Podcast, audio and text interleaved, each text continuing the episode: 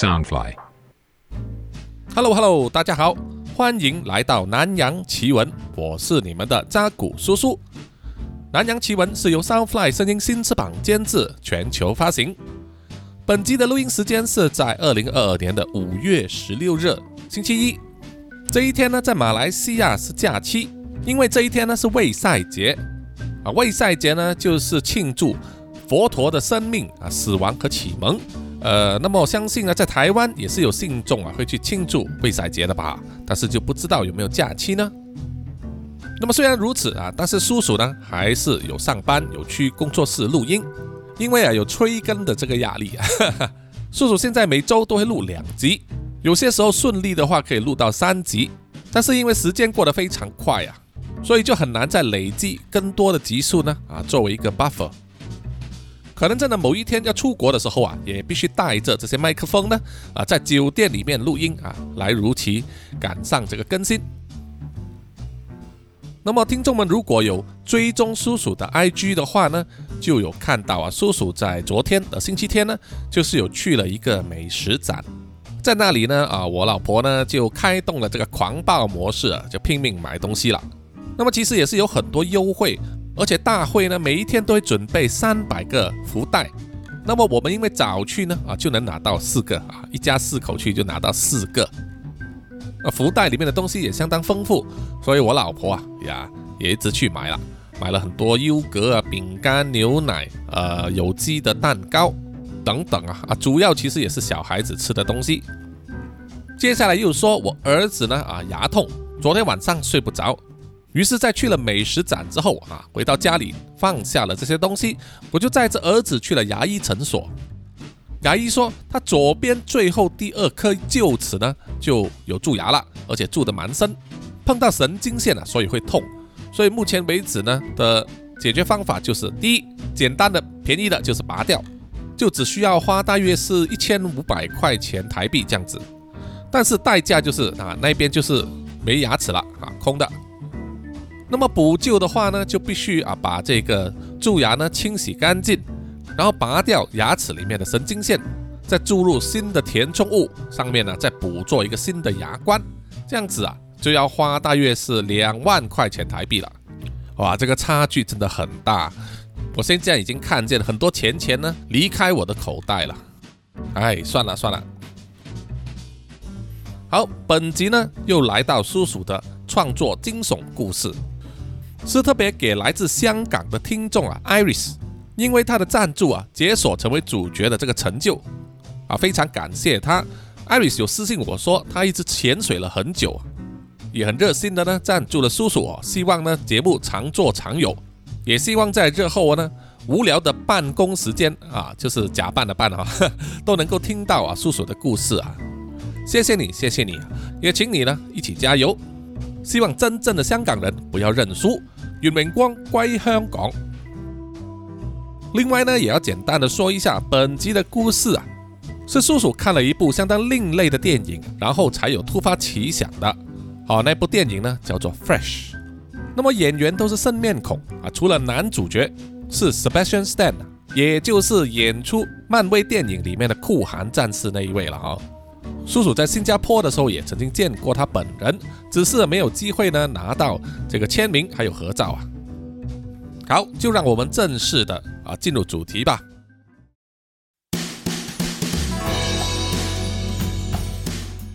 艾瑞斯和她的闺蜜维维安都是职业女性，在职场奋斗很多年，可以说是有相当的成就啊。他们还有另外一个共同点，就是在感情的路上跌跌撞撞。一直都没有遇到真命天子，在跟前任男友分手之后啊，已经超过三四个月了，不免感觉有点寂寞，所以两个人约在一起吃饭、喝酒、聊天的时间也越来越多。然而啊，有一次在喝酒聚会的时候，维维安突然说她认识了一个新男人。艾瑞斯听了当然非常的惊奇啊，于是就开始追问他怎么样认识的。在什么地方、什么时候，这个男人又是谁？即使到了轻熟女的年纪，恋爱经验非常丰富啊，可是维维安的脸上还是藏不住一种少女般的腼腆和害羞。她说，她就在上个星期听到身边的同事啊热烈的讨论一个交友的 app，叫做 Tinder。通过这个 app 呢，可以配对，让你找到很多符合你心中要求的帅哥，然后就可以约出来见面了。发展顺利的话，可以成为男朋友，甚至是炮友也说不定。起初，维维安对这种交友的 app 是不大信任的哈，他认为网络上什么恐龙渣男都有啊，哪有那么容易让你找到符合你心中条件的男生呢？可是听见好几名同事尝试过之后啊，都大有斩获。某一天呢，自己也非常的无聊啊，于是就下载了这个 app 来玩玩看，抱着顾且一试的心理。虽然通过那个 app，把维维安配对了一个自称是律师的中年男人，于是就相约出来去了一家咖啡厅那里见面。可是聊了几句之后啊，维维安就开始后悔了，因为这个自称是律师、年收千万的男人呐，却非常的吝啬，一毛不拔。和维维安聊天的话题呢，都是围绕在他如何省钱，如何在各种优惠里面拿到回扣。如何精打细算呢？就是为了节省几十块钱，可以说是非常的抠门。这一点就不符合维维安的要求了。维维安说，他当时啊，忍受着这个男人滔滔不绝的讲了半个小时之后，就随便找了个借口要离开。在付账的时候啊，那个男人也把账单分得非常清楚，把税金也算进去啊，要两个人平分。虽然并不是什么大钱呐，维维安也是照付了，只求快点摆脱这个男人。可是当他要走的时候啊，这名律师呢就坚持要送他，说维维安呢一定没有坐过啊，肯定会喜欢他刚刚购入的宝马七系列豪车。听到他那样说，维维安说啊，他当时呢翻白眼翻到后脑勺去了，就坚持要自己搭计程车。可是那名律师呢并不甘心。在大街上啊，对维维安拉拉扯扯，已经有很明显的强迫意图了。维维安说：“这个时候啊，就突然间有一个帅哥从旁边走过来，帮他解围，还谎称自己是维维安的表哥，就警告那个律师啊，不要得寸进尺，因为啊，这个帅哥呢长得又高大又强壮啊，那名律师也不敢造次，于是就放弃了，卷着尾巴离开了。”维维安非常感谢啊，当时来帮他解围的这位帅哥，于是就聊了起来，并且知道了他的名字啊，叫做 Roy。听见维维安说的眉飞色舞，双眼发光的样子，Iris 就知道啊，真正的主角就是这个 Roy 了。他就追问啊，接下来的发展到底是怎么样？维维安兴奋地笑着说，隔天他下班之后啊，去了超级市场买了一些日用品。在那里，他又碰见了 Roy，在那里购买新鲜食材。于是两个人呢，就找了附近的一家咖啡厅坐下来聊天。聊着聊着，聊得非常投缘。不知怎的，维维安就觉得啊，和这个男人相处的时间过得特别快啊，很想跟他多聊一点，多见几次面了。于是，在咖啡厅喝完咖啡之后，就转战去了酒吧喝酒。喝着喝着，那一天晚上啊，两个人就喝到床上去了。艾瑞斯听了，就装作很生气的样子啊，质问维维安说：“怎么找到了新的炮友，竟然不第一时间通知我？真是不够朋友啊！”维维安的脸红得发烫了，笑着说：“啊，当时他也以为只是一夜情而已啊，心中若有所思，又不敢主动问 Roy 啊。”到底对自己的感觉是如何？在所有东西都还在暧昧不清的情况之下呢？维维安说他并不想把不确定的事情先告诉 Iris。维维安说隔天早上啊，他们互相交换了联络方式，然后就分道扬镳了。接下来的时间，维维安都非常忐忑不安，既期待又怕受伤害啊，既非常希望 Roy 会主动联系他。就很怕两个人只是一夜情啊，之后就不再联系了。终于在隔了一天之后，Roy 就主动拨电话来邀请维维安去晚餐。到了这个阶段呢，维维安才正式确立了他们两个人的关系，所以才兴奋的正式告诉 Iris 这件事情，说他们约定了明天晚上在市内的一家五星级酒店，拥有米其林三星评分的餐厅里面呢约会，啊，听起来可有戏了。艾瑞斯听到之后啊，也为维维安感到开心，于是就问啊，这个叫 Roy 的男人到底是什么工作、什么背景？维维安说，他通过两个人的聊天知道啊，这个 Roy 自称呢是一名整形医生，有自己的诊所。艾瑞斯听了就提醒说，做整形的非常赚钱呐。难道维维安没有想过，这个 Roy 可能已经结了婚，有了自己的家庭？现在只是出来风花雪月而已呢。维维安摇头说：“啊，他已经问过 Roy 了，Roy 自称他已经离了婚几年了。”维维安说：“他观察到啊，Roy 的右手无名指上并没有戴戒指，而且也没有什么明显的痕迹，不是刚刚才把戒指呢脱下来瞒骗他的。”艾瑞斯听到维维安这样子解释啊，心中也很为他开心。可是心里面还是有一点不踏实，于是啊就问了 Roy 的社交媒体账号是什么？他要去看一看他的样子啊。维维安就笑着回答说：“Roy 啊，并没有任何社交媒体账号，因为 Roy 自称他很注重个人隐私，也不大爱喜欢这种科技用品啊，甚至使用的还是只有键盘的功能式手机。” Iris 听了皱了眉头啊，心想。到了二零二二年，还有人没有使用智慧手机？这个人是活在洞穴里面吗？还是说他是那一种非常古板老旧的类型呢？这就完全和维维安所形容的 Roy 的外表和举止呢有点冲突了。可是看见维维安那么开心的表情啊，他又不好意思说破。他心想啊，或许真的是上天的安排。让维维安遇到了他的真命天子啊，所以就祝福他说，如果维维安真的觉得 Roy 是对的人的话，就要他好好的珍惜。维维安羞涩的点头答应了，并且还答应说，明天的晚餐约会啊，有什么更新的话，一定会第一时间通知 Iris。Iris 笑着说啊，第一时间通知哪里够啊，一定要开直播。让他瞧见那个 Roy 啊，到底是有什么三头六臂，可以把她的闺蜜维维安逗得那么开心。到了第二天，Iris 在工作上啊非常的忙碌，几乎有透不过气来的感觉。而另外一边的维维安，却是在中午的时候呢就请假回家，要精心的打扮呢出席晚上的约会。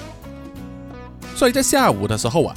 他已经发给 Iris 好几张照片了，是他选择的出席今晚约会的装扮希望 Iris 能够给他一点意见看穿哪一套最合适。Iris 在百忙之中看了看那三张照片，第一张的装扮是金色主题，虽然有点浮夸，可是却很符合出席的场合。第二张照片是比较沉稳的黑色，而且略带性感，有撩人的气味。而第三张，这是比较四平八稳的粉蓝色主题，能够大大的提高气质。其实三种主题都好看的，艾瑞斯也没有时间详细的去分析，于是啊就随便按了一下三号，然后就回去埋首工作了。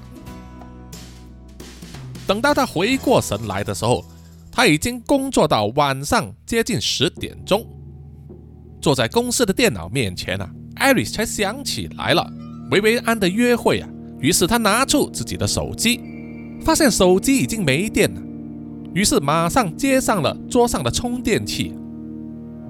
手机开机之后，就涌进来了数不清的信息，很大的一部分都是跟工作有关的。艾瑞斯已经累得不想再想工作的事情了，于是啊，他就跳过那些讯息，直接看维维安所发来的东西。他看到维维安通过 LINE 啊，从傍晚开始啊，就不定时的发给他整个约会的进展的文字叙述。于是他一则一则的点开来阅读啊，他看到六点钟，他说 Roy 开着保时捷卡宴来接他，还传来了一张有点模糊的照片呢，应该是维维安要上车之前拍摄的，可以看见是一台白色的保时捷卡宴 SUV。最新型的哈，车牌有点模糊不清，可是可以看见啊，最后的三个数字是一三八。接着啊，六点三十分，维维安说他到了酒店，进入了餐厅。下一则讯息是七点十五分左右，维维安说这家餐厅的菜色啊，真的是名副其实的好吃，而且还开了一瓶红酒啊，但是并没有喝完。维维安是趁着 Roy 上洗手间的时候呢，拍下了红酒的照片。在下一则也是最后一份信息呢，这是在七点四十五分左右，维维安兴奋地说，他和 Roy 的情侣关系确定了，今天晚上呢就会去 Roy 的家里过夜，而明天一早呢，他就会和 Roy 乘坐 Roy 的私人飞机飞去中东阿联酋的首都迪拜呀玩一个星期。艾瑞斯读到这里之后啊，眉头忍不住跳了一下。这种说走就走的旅行实在是很疯狂啊！可是对于那种有钱人来说，可能真的是他们的日常吧。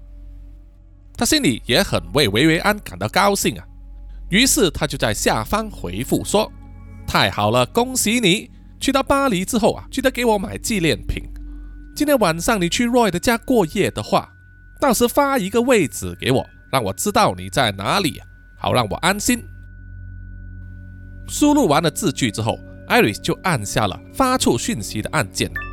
很快他就发现呢，这一则讯息并没有出现已读的提示。当时艾瑞斯并没有想到什么，他放下了手机，走去了茶水间，喝了一杯水，再上了个洗手间，回来之后再查看自己的手机。刚才那则讯息依然还是未读。爱丽丝望向窗外的夜色啊，再看一看自己的手表，已经是十点四十分了。搞不好这个时候啊，维维安正在忙着跟 Roy 打炮呢。他心想啊，还是不要打扰他们，明天才来查看状况吧。于是他就拿起了自己的包包，离开了办公室，然后开车回去自己的家里啊，倒头就睡了。隔天早上，艾瑞斯醒来之后啊。第一时间就是查看自己的手机，发现啊，他发的那封信息是已读的，可是薇薇安却没有任何回话。于是艾瑞斯又在发一则文字啊，说：“哎，你这个小贱妇，昨晚过得怎么样啊？快点报告一下状况吧。”接着艾瑞斯就放下了手机，跑去洗澡、梳妆打扮，然后匆忙的开车出门，去了星巴克，点了一杯摩卡和早餐带走。艾瑞斯又在查看他的 line，他早上发的那一通信息依然是未读，这就让他有一点担心了。于是啊，他又在写下第二则简信，上面说：“哎，小贱人，怎么一直不回我？你在哪里？我有点担心了。”接着，艾瑞斯回到公司之后啊，又是非常忙碌的一天，几乎没有喘气的一刻，根本没有空闲让他去处理私人的事情。一直到傍晚六点多的时候，他又想起了维维安，于是又再拿出手机检查他的 line。这时候他发现早上发的两则信息都已读了，然后还回复了一则信息说：“抱歉，昨晚太美好了，天没亮我们就去了机场，现在已经到了迪拜了。”回复的时间是在半个小时之前。艾瑞斯想了一想啊，于是就马上写了讯息发给维维安，问他在迪拜的哪里呀？发张照片来看看。这个时候，艾瑞斯就发现了他刚刚发的信息被已读了，就是表示维维安在线上。然后他又看见上面有正在输入的这个提醒。不久之后，他就收到了两张图片，第一张图片是酒店的外观。下面有复言写着是朱美拉阿联酋塔酒店，而第二张照片呢，这是套房的照片呢。下面的复言就写着我们的房间。从房间的装潢看起来呀，真的是非常豪华漂亮。既然他们都坐了私人飞机过去了，那么住的一定是五星级酒店吧。接着维维安又发来了一众信息，下面写着说我们要出去玩了，我的手机没有漫游。只能用酒店的 WiFi，接下来的这几天可能没有办法联系上我。Iris 读了这种讯息之后啊，心里面突然产生了不安的感觉，因为他们两个人曾经结伴旅游，去过泰国、日本、韩国。他清楚记得两个人的手机都能够使用国际漫游。照理说，维维安去到迪拜之后，他的电信公司不可能没有提供这项服务的。而且另外一个让他感到奇怪的感觉就是啊，维维安所发来的照片都没有看到有他自己或者别人。艾瑞斯非常的了解维维安。如果他去旅行或者去到很漂亮的地方，一定会拍几张自己的自拍照啊，拍得像网红一样啊，发来给他。所以最近这一系列的照片都没有看到维维安的自拍，就让艾瑞斯觉得很不妥了。于是艾瑞斯马上写下了信息，问了发张自拍来看一看。可是信息发送之后，久久都没有转成已读状态。这让艾瑞斯心里感到更加的焦虑，于是他放下了手机，打开了公司的电脑，上网去搜寻维维安所提起的朱美拉艾莲尤塔酒店。这家五星级酒店非常有名，所以很容易就搜寻到照片。问题就是，艾瑞斯在谷歌里面搜寻到这家酒店之后，再点开图片来查看呢，就发现。维维安之前所发来的那两张酒店的外观和房间照片呢，居然是在谷歌的图片里面下载下来的。也就是说，这两张照片呢，并不能证明维维安就在迪拜。艾瑞斯的心里更加的不安，他一面用手机直接拨维维安的手机啊，可是却无法接通，好像手机被关掉了。于是他又再回去仔细检查所有维维安发过来的信息，希望能找出一点线索。首先，他想到维维安提过 Roy 是一名整形医生，于是 Iris 就在谷歌里面搜寻这个城市里面所有的整形诊所里面的常驻医生的名字还有资料，可是都没有发现有男性的医生叫做 Roy。于是艾瑞斯又去了医生工会里面呢，搜寻所有有执照的医生的会员名单，里面也没有 Roy 的名字。艾瑞斯心里想：难道这个 Roy 是黑市医生？于是接下来他又在 Facebook、IG、Tinder、Snapchat 等等的社交媒体平台里面呢，搜寻叫做 Roy 的人，可是都没有找到符合维维安所描述的那个男人。这个时候。一个念头突然间跳出来，就是啊，维维安失踪了。这一个念头让艾瑞斯背脊发凉，因为从头到尾，这个叫做 Roy 和维维安约会的男人身份神秘，也没有他的照片，没有联系方式，没有其他资料，甚至连名字也有可能是假的。现在维维安失去联系，会不会就是这个叫做 Roy 的男人绑架了他呢？可是现在又怎么样去找这个 Roy 呢？艾瑞斯越想越紧张，手心也忍不住发抖，冒出汗来。这件事该找谁呢？他又想起了维维安和自己一样，都是独居的女生，没有什么亲戚朋友啊，只有两个人最要好，好像姐妹一样。所以他要找这些任何很可能在近期和维维安接触过的人呢？除了自己以外，就是维维安的同事了。虽然艾瑞斯一个都不认识啊，但是他下定决心，明天必须去维维安的公司查看一趟。现在已经开始接近晚上了，他能做什么呢？于是艾瑞斯马上把电脑关掉，拿起了包包，奔下楼去啊，开着自己的车赶过去了维维安所租的房间。赶到之后啊，艾瑞斯一直在拍门。可是都没有人回应，因为他敲门敲得很用力啊。隔壁邻居呢就开门出来查看，艾瑞斯就向邻居问起维维安的事情。邻居说他并不清楚，就叫艾瑞斯去找房东。房东就住在楼上的某个单位，于是艾瑞斯就赶上去，猛拍房东的门。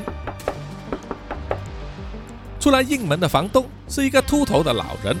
艾瑞向他问起维维安的事情，房东只是大约记得啊，昨天傍晚的时候维维安盛装出外了，而今天早上根本没有见过他。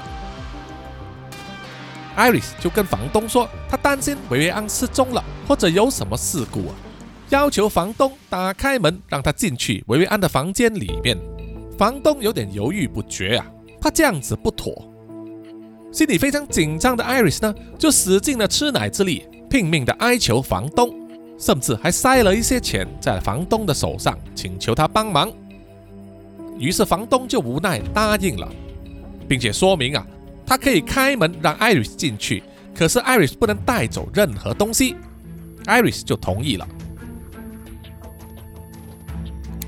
当 Iris 进入维维安的房间的时候啊，却是里面没有找到人，床铺上还有点凌乱，上面堆满了各种衣物和饰品，都是维维安在去约会之前呢所挑出来的那三个主题啊的其中两个，都还没有放回去他的柜子里面。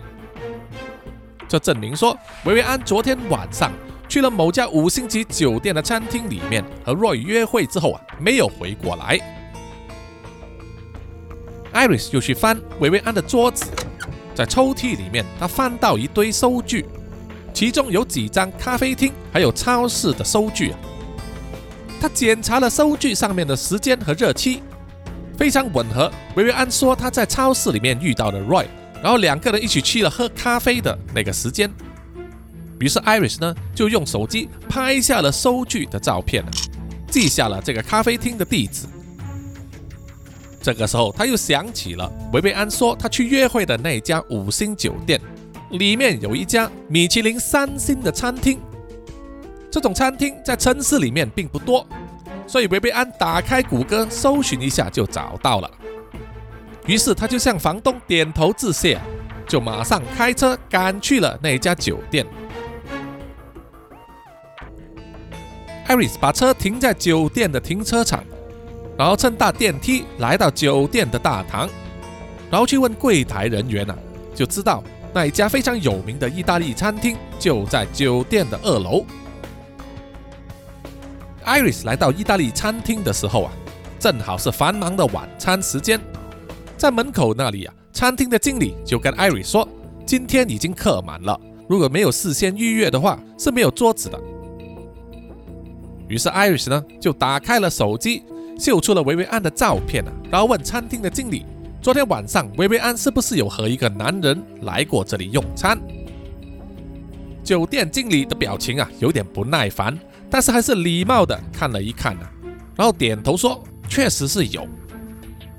于是艾瑞就说他想要联系这位先生啊，因为呢他的朋友失踪了，他要向所有跟他接触的人打听，希望餐厅的经理呢可以告诉他任何资讯啊。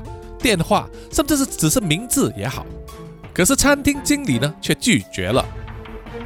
他表示啊，他们餐厅招待的都是非富则贵的人呐，非常注重个人的隐私，所以餐厅本身呢是绝对不会对外泄露客人的个资的。听到餐厅经理这么说，艾瑞斯心中就有气啊，他想要偷瞄。柜台上面那一本记录了订桌客人的资料的记事本啊，可是他的意图马上就被餐厅经理识破了。餐厅经理很快的就把记事本握在手上，然后把艾瑞斯请出了餐厅。在知名的餐厅门前被这样子请出来，艾瑞斯的脸当然挂不住了。这样子对他来说啊，伤害性极小，但是侮辱性极大。气得艾瑞斯暗暗咒骂那个经理。他在餐厅外面走来走去啊，想着还有什么办法。这个时候，他就注意到从餐厅里面走出来一位侍应，在他的面前经过之后啊，很快的走进了一扇小门里面。门上面的指示牌写着“楼梯间”。艾瑞斯想了一想，就跟着走了进去。艾瑞斯进入楼梯间之后啊，他往上和往下查看，就看见刚才那位侍应呢，就坐在楼下的阶梯里面啊，抽起了烟。看来呢，他是故意跑出来呼吸新鲜空气的。于是啊，艾瑞斯就马上走过去啊，坐在他的身边，从自己的包包里面抽出了一根烟。这名正在抽烟的侍应啊，看见了之后。就从自己的口袋里面拿出了打火机，给艾瑞斯点烟。点了之后啊，艾瑞斯抽了一口啊，两个人相视而笑。接着，艾瑞斯就在包包里面抽出一张大面额的钞票，然后又秀出手机，问这名侍应啊有没有见过维维安。侍应收下了钞票，然后点头说有，并且确认了当时是有一名男子呢跟他一起共餐。至于这名男子叫什么名字，他并不知道。于是啊，艾瑞斯又拿出另外一张大面额的钞票，并且秀给他看。维维安发给他的那一瓶红酒的照片，说这一瓶红酒他们当时没有喝完，应该还留在餐厅里面呢，请侍应帮他查一查是记在谁的名字下，查到之后回来告诉他，那么这张钞票就属于他的了。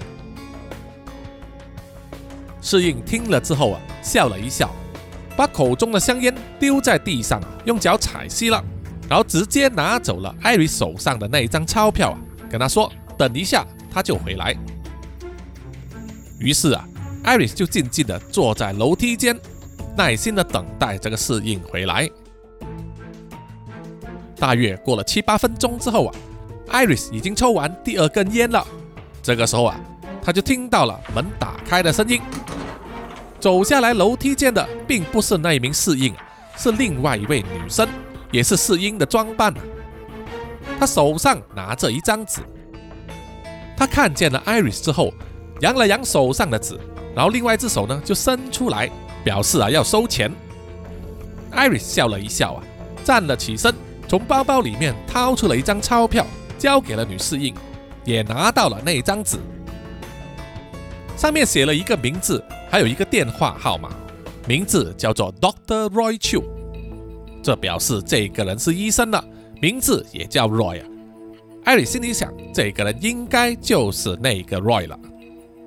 那么邱这个姓氏到底是姓邱还是姓朱呢？艾瑞斯也不肯定，但是至少他有了一些线索。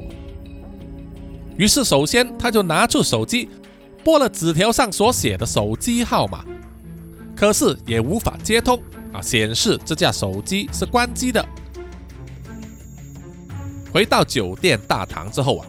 艾瑞斯并没有直接下去停车场，而是走到了酒店的门外，用同样的方法付钱给那些在门口待客停车的侍应生，问他们对那台白色的保时捷卡宴有没有印象。侍应生的回答是有，是昨天晚上来的，来的时候是一个人，走的时候接载了一名全身穿着水蓝色衣服的女生呢，一起离开。艾瑞斯听了。这个就知道啊，坐实了，维维安是跟着 Roy 一起离开酒店的，说是去了 Roy 的家，但是 Roy 的家到底在哪里，他并不知道。摄影生也没有其他的资讯了，于是艾瑞莎就付钱给他们说，帮他留意这一台保时捷卡宴呢，如果再出现在酒店的话，就要通知他。艾瑞斯看了一看自己的手表，现在是晚上八点钟。维维安失踪到现在啊，差不多已经接近二十四个小时了。他在看各种电影和剧集的时候啊，有听到说，如果是失踪人口的话，他失踪的前七十二个小时最为重要。如果错过了这黄金七十二个小时呢，那么这个人可能永远也无法找回来。所以艾瑞斯要把握这段时间，尽量找出所有的线索。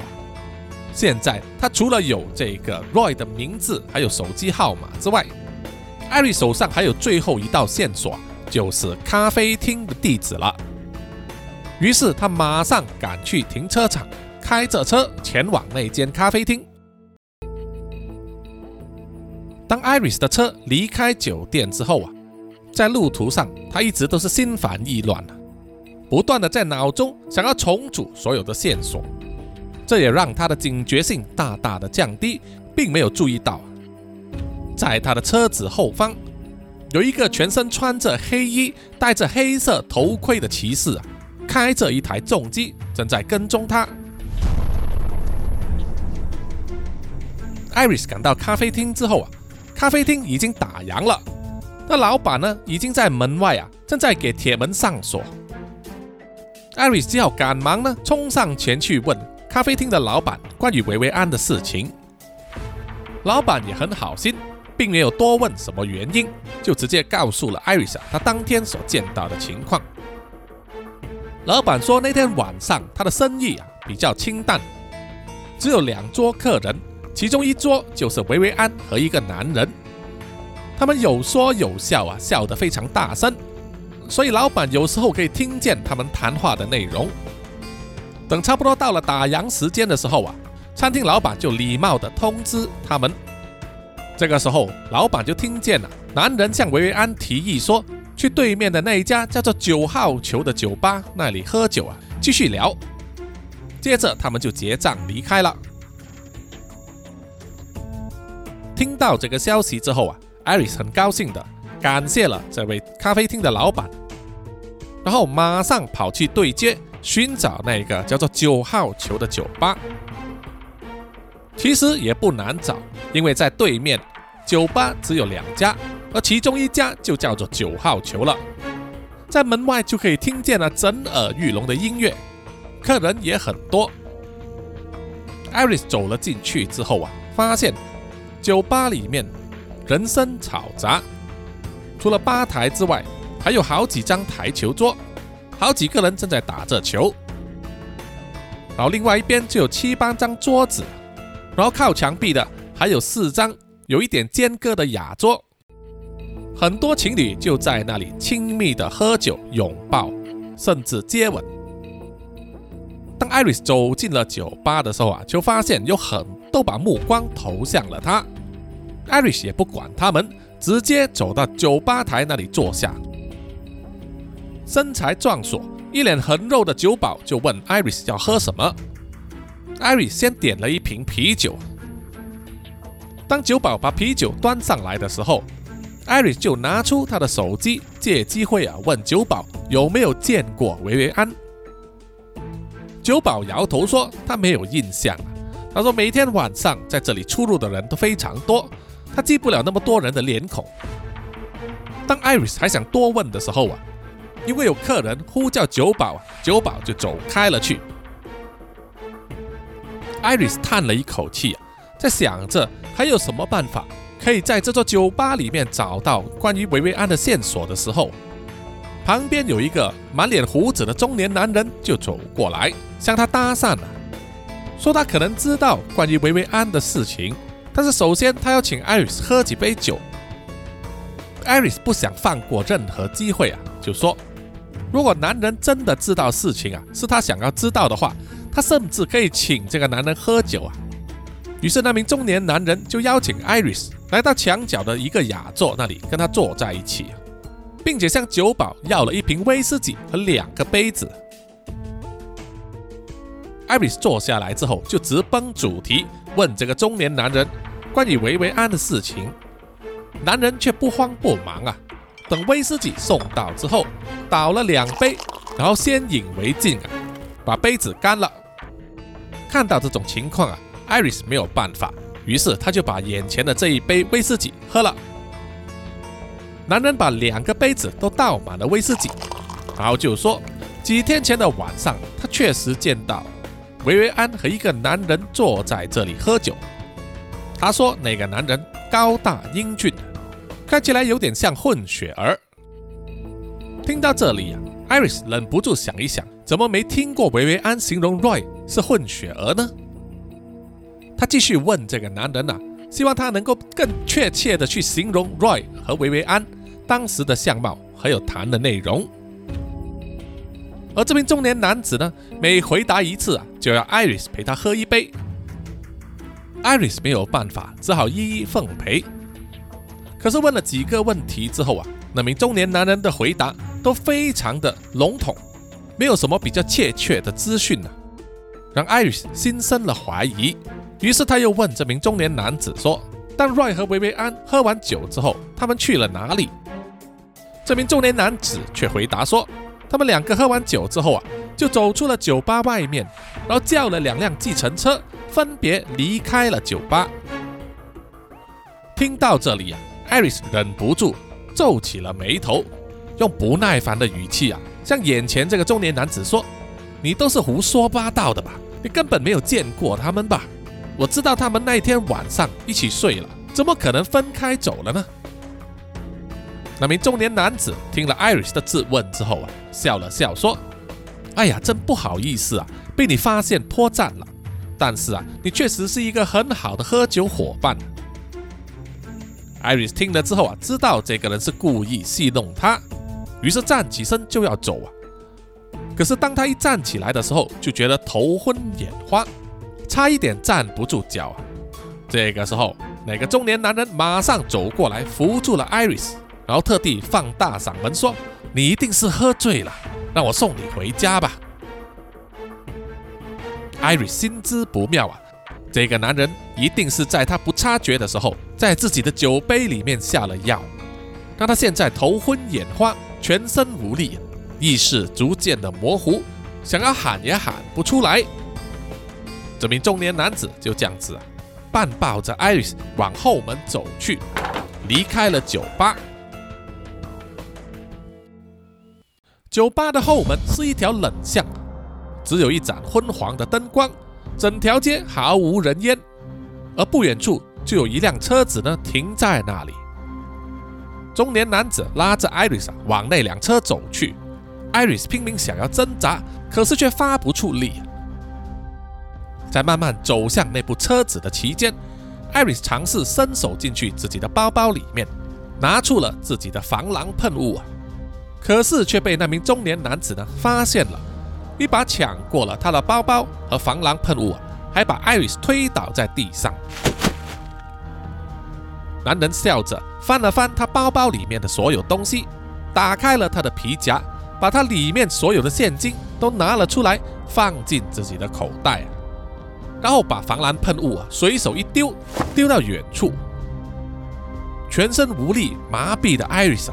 在地上慢慢的爬着，想要呼救，却被那个中年男子呢抓了起来，抱在肩上啊，走到那部车子那里，打开了车后座的门，把艾瑞斯推进了车后座，然后笑着解开了自己的裤腰带，拉下了拉链，准备要对艾瑞斯施暴。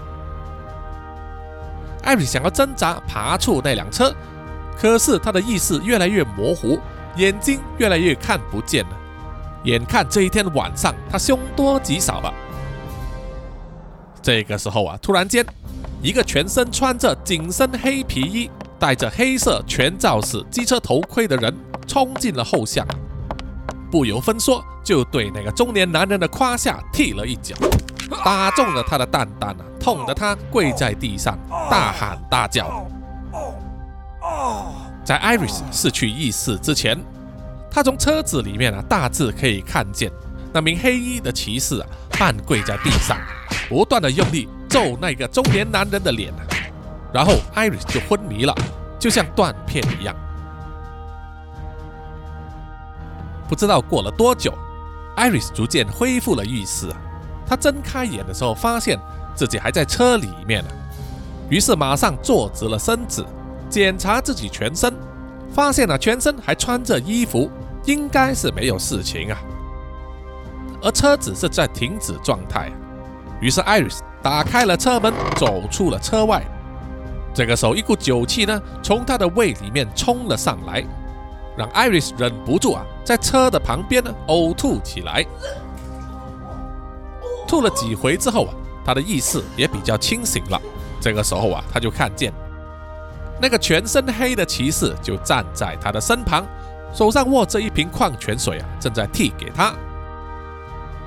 艾瑞斯虽然有所警戒啊，可是看见这个骑士似乎没有对他有恶意，于是他就接过了那一瓶矿泉水，确认瓶盖没有被打开过，是全新的。于是他就扭开了瓶盖啊，用来漱口，然后又再喝了几口水。等艾瑞斯完全冷静下来的时候，他扫视了一下四周，这里正是他所租的房子的楼下街道。而那名黑衣骑士呢，也替过来了属于艾瑞斯的包包，然后跟艾瑞斯说：“我查看了你的包包，看见了你的账单的地址啊，所以就把你送回来这里了。”艾瑞斯接过包包之后啊，仔细检查了一下，他的皮夹子、证件、银行卡还有手机等所有的东西都还在。于是他就松了一口气，勉强的挤出了一个笑容啊，对黑衣骑士说：“不知道你是谁啊，但是非常感谢你救了我。”那名黑衣骑士说：“你在找你的朋友吧？我觉得你还是放弃比较好，你一个人做不了什么东西的。”一边说话，黑衣骑士一边脱下了他的头盔。这个时候，艾瑞斯才看见了，眼前这个黑衣骑士居然是一个女的。她留着一头像是军人的短发，但是头发染成一边金色一边红色，耳朵上打满了耳环，鼻子也穿了鼻环，还涂上了深色的眼影，还有唇膏，看起来充满了朋克风味，一副告诉人我不好惹的样子。艾瑞就问这个女骑士啊，说：“你是警察吗？还是你是侦探呢？”女骑士摇摇头，并不回答。艾瑞斯又说：“我的朋友维维安失踪了，我怀疑他被绑架的，我必须要找到他。如果你知道什么事情的话，请你帮帮忙告诉我吧。”这名女骑士啊，摇摇头说：“我在酒店那里就已经开始监视你了，你所知道的我全都知道了。”而我所知道的，我没有必要告诉你，是为你好。你可以选择报警或者不报警，反正没有差别。总之，你不要再干涉这件事了。你的朋友如果幸运的话，迟早是会获救的。艾瑞斯听了，就非常紧张地问女骑士啊：“那么你是知道薇薇安发生了什么事情吗？请你告诉我吧。”女骑士依然是摇摇头，然后说。回去睡觉吧，不要再想这件事了。然后他就上了车，发动了引擎。艾瑞斯马上问多一句：“请问你的名字是什么？我怎么样联系你啊？”女骑士只是轻描淡写的回答说：“我叫做伊法，你不需要联系我，在必要的时候我会联系你的。”说完就驱车离开，留下了站在街道上发呆的艾瑞斯。而同一时间，在另外一个地方，维维安渐渐地从睡梦中醒过来。他觉得头重脚轻，非常晕眩，有一种作呕却又呕不出来的感觉。他知道自己是躺在一张床上啊，于是想要坐直身体。这个时候，他听到了清脆的金属碰撞声，然后他就发现了他的右手被绑上了一个皮套。这个皮套非常的坚固，无法打开。皮套的一端连接着一串铁链，铁链很长，垂到地上，而尽头是地上的一个金属扣。维维安想要在床上坐直身体，然后他就发现这张床是在地板上的，而现在他所身处的是一个面积三米见方的小房间，墙壁上都有厚厚的软垫呢。地上也铺上了厚厚的地毯，整个房间灯火通明，有舒适的温度和空气。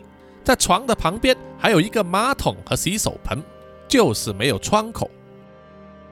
怎么说都像是身处于一间精神病院的房间里面。这个时候，不远之处响起了一把熟悉的男人声音：“你终于醒来了，维维安。”维维安循着声音的来源望过去，正是房间尽头的一扇门。门是打开的，一个他熟悉的男人就站在那里啊，身体斜靠在门边。那个男人正是 Roy。维维安的思绪很混乱，精神难以集中，但是他还是保留着一些昏倒前的记忆片段啊。他不断的想办法回去啊，他记得这一天。是他和 Roy 的约会日子，他精心打扮了一番，他们去了一家五星级酒店里面的米其林三星餐厅，吃了一顿丰富的晚餐，还喝了大半瓶珍贵的红酒。接着，他记得 Roy 跟他表明心意，说希望跟他在一起啊，成为男女朋友关系，并且以结婚为前提。维维安记得当时他非常开心。他答应了要和 Roy 在一起啊，并且也同意晚上呢要去 Roy 的家里过夜。Roy 还说明天一大清早呢，他们就乘坐他的私人飞机飞去迪拜那里预先度个蜜月。当时的一切就好像梦境一样啊，非常的不真实。但是他还是依然很开心。接着，他们两个人离开了酒店了，坐上了 Roy 所开的车。然后就怎么样呢？他记得去 Roy 的家里的路程蛮远的。接着自己就觉得昏昏欲睡。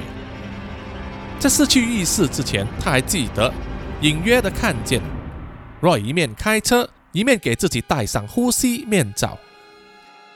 接着怎么样了呢？维维安一点都记不起来。Roy 笑着说：“你现在一定是很多东西记不起来吧？思绪很混乱吧？那是因为麻醉药的关系啊。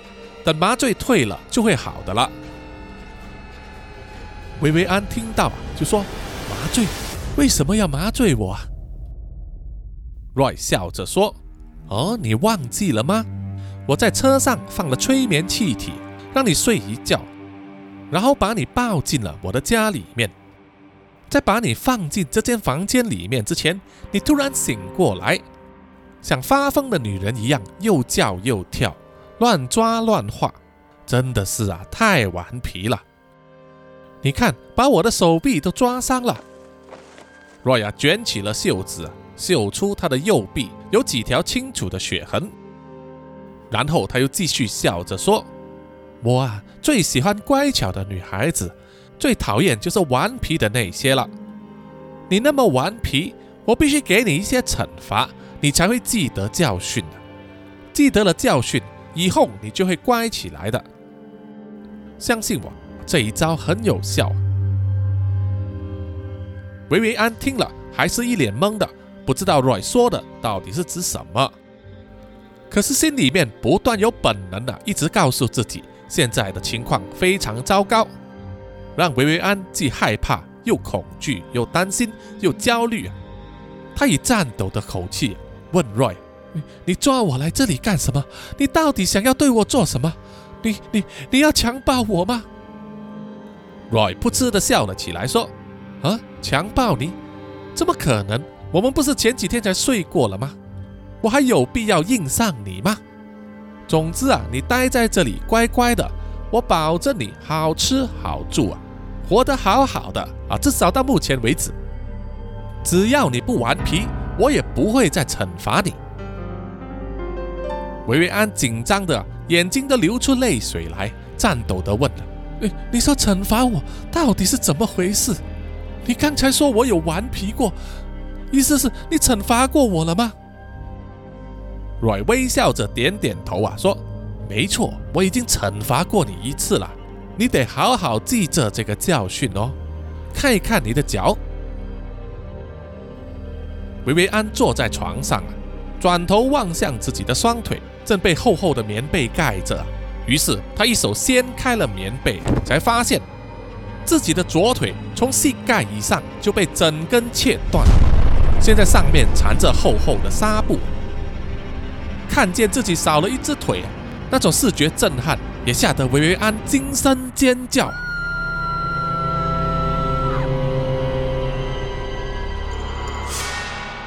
好，本集的南洋奇闻故事啊，就到此暂时结束啊，请各位呢追踪下一集的故事发展。有什么意见和回馈的话，欢迎呢到南洋奇闻的 Facebook、IG、YouTube。Apple Podcast 还有 Mixer Box 上面啊，给叔叔点赞和留言，谢谢大家。好，接下来呢是读出听众们的留言时间。首先是在 Sound On 里面，这位赞助了叔叔的听众啊，叫做吴雅文，他留言说非常喜欢扎古叔叔的故事啊，南洋奇闻充满一种神秘魅力，听了好让人着迷啊。谢谢扎古叔叔，让我的生命很丰富啊。好，谢谢你，谢谢你的赞美。好，接下来是在 IG 上啊，很多听众呢针对袋鼠杀性的那两集故事啊留言了。比如说我们的南洋侦查员一直该呢就留言说这两集很赞啊，辱华给他用力的辱下去啊，最好每集都有，只是要叔叔呢想一堆梗了，哈哈，谢谢你啊，没有错，叔叔呢如果有机会的话也会塞进来那些辱华的梗，然后这位听众邱修安他就留言说：“你的七舅不会听到叔叔的 podcast 吗？”答案是不会，因为他根本不知道 podcast 是什么东西。然后另外一位南洋探险家 Adam Loxley 他也说：“黄宗汉穿越来了。”看到这篇留言之后呢，叔叔也是非常不好意思啊，真的是，原来叔叔在这一集里面又念错了主人翁的名字，就有几次把黄焕阳念成了黄宗汉。哎呀，这种老毛病呢，真的有时候很难改啊，非常非常的抱歉啊。那么另外一位南洋探险家二十公园呢，也是同意说，他也听到了哈，听到都笑了。然后另外一位留言的听众汤千亿就说，听完叔叔的故事之后啊，好惊慌，好惊慌，马上煎一块袋鼠肉排来压压惊。啊，叔叔还真没吃过袋鼠肉啊，不知道味道怎么样啊。比较少见的肉呢，叔叔只是吃过啊，鹿肉、兔肉，还有鳄鱼肉。那么有一些听众啊，听了可能会说，兔兔那么可爱，你怎么可以吃兔兔呢？啊，真抱歉啊，因为在马来西亚呢，曾经有一段时间非常推广人们去尝试吃这个兔肉啊，因为兔子呢繁殖能力非常强啊，尤其是雄兔啊，真的是色得要死啊，一天到晚呢就只想啪啪啪。而雌兔呢，每一次生产都会生很多胎，所以啊，这个数量会达到泛滥的程度啊。那么吃兔肉呢，也是一种减少兔子数量的方法，只是呢一直都推广不开来，所以吃兔肉啊，在马来西亚还算是比较小众的哈。那么另外一位南洋探险家 Rafu 就说，袋鼠呢应该列入欧洲的军事武器之一啊，没有错，我也有同感啊。欧洲如果有一天会像科幻小说里面这样子啊，研究一批基因改造的士兵的话呢，可能用袋鼠的话，成功率和破坏力啊会比人类更加高。然后下一位留言的是啊南洋探险家的这个苗疆杀人蛙，他就说爷爷裤裆射了一片呐，笑死！西台湾的都是出一张嘴，没有任何作为的移动式嘴炮。不过。最后，袋鼠妈妈是不是真的死了呢？感觉还有后续啊！啊，是的，叔叔如果在必要的时候，也会把这个袋鼠妈妈呢再搬回出来，炒一炒冷饭这样子。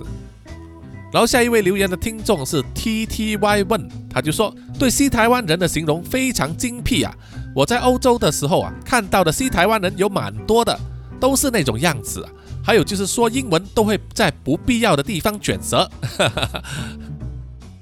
接下来是在 Mixer Box 上哈，我们的南洋侦查员三弟弟呢就说扎古叔叔把故事情节说得历历在目啊，谢谢你啊，谢谢你的赞美。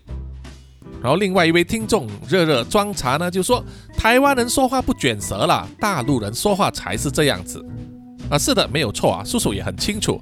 所以在这一集里面所说的西台湾人，并不是指台湾西岸台西的人哈，而是指。台湾西边的那个国家，中国大陆了，啊，会把那里称为西台湾呢？是因为叔叔看了那个呃涉足日记的 YouTube 啊，八种，他常常会说那里是西台湾。那么有时呢，叔叔也会根据这个眼球中央电视台视网膜的说法呢，啊，把中国大陆说成是大陆沦陷重灾区。那总之就是那个意思了哈，就像波特王所说。就是有华不辱啊，愧对父母。接下来是在 YouTube 的留言啊，YouTube 有时候叔叔也会看一下。这位听众叫做十三同学，他说：“原来西台湾是指台湾最大的离岛啊！”啊，现在你才知道。那么下一位留言的听众呢，叫做生无可恋呐，是森林的森。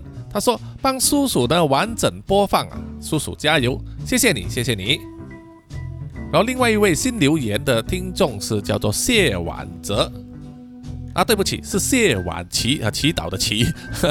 他说：“叔叔好，我超爱你的故事啊，谢谢你，谢谢你，请继续呢支持，也介绍给你们的朋友啊。”OK，暂时就是这么多哈，请大家呢继续踊跃的留言。那么最后的最后呢，叔叔也要感谢所有支持以及赞助南洋奇闻的朋友。首先呢，就是感谢南洋探险家 Jimmy Chin、Aaron Yu 和陈忠杰。接下来是南洋探险家二四公园、图子、Ralph Wu、一直该、三地利、真爱笑、三十三、Kinas、洪志伟、蔡小桦、宋婉玲、苗疆杀人蛙、朱小妮、许家伟、何彩凤，还有最新加入的肥宅阿德啊，谢谢你。接下来就是南洋信徒们呐，包括吴雅文、Shy Lee、Iris Hall、李英静，还有许奈伟啊，谢谢你们，谢谢大家。那么我们下一集再见吧，哈，拜拜。